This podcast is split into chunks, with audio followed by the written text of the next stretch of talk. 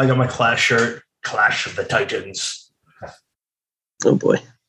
I got ice cream, so I'm like in a happy.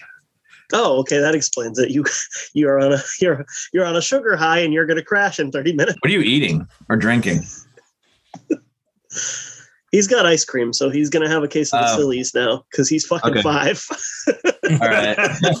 I wanted to make sure that we uh we touched on working with Clash because you Oh, mentioned yep, that you had yep. finished this this book and it sat for a little bit until you Yeah. kind of got hooked up with them. So tell us a little bit about that. Yeah, so um, I've actually known uh, Christoph and Leza of Clash for a while, like from back in like 2015 or even a little bit before that.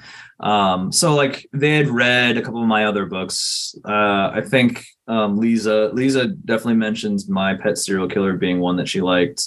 Anyway, so they reached out to me with an idea for a book. They actually pitched me for an idea. Sorry, I'm like the, the water. Um, It's all good. I remember right around uh, lockdown, uh, 2020, COVID. Um, we got on a Zoom call, much like what we're doing here, and they started talking to me about this idea for a book that they wanted me to write. And I, of course, said yes. And it was really flattering and humbling. And throughout our conversation, i just randomly mentioned that I had a, back burner book that had been just sitting there for a while and anybody home uh, and uh, kind of like impromptu pitched it to Christoph, and he said, "Yeah, send it my way."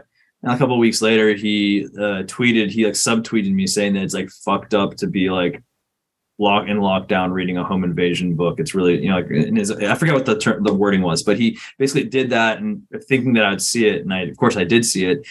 Liked it, and, I, and then like minutes later in my DMs, he's like, "Yeah, that's that that's your book. Yeah, I definitely want to do this."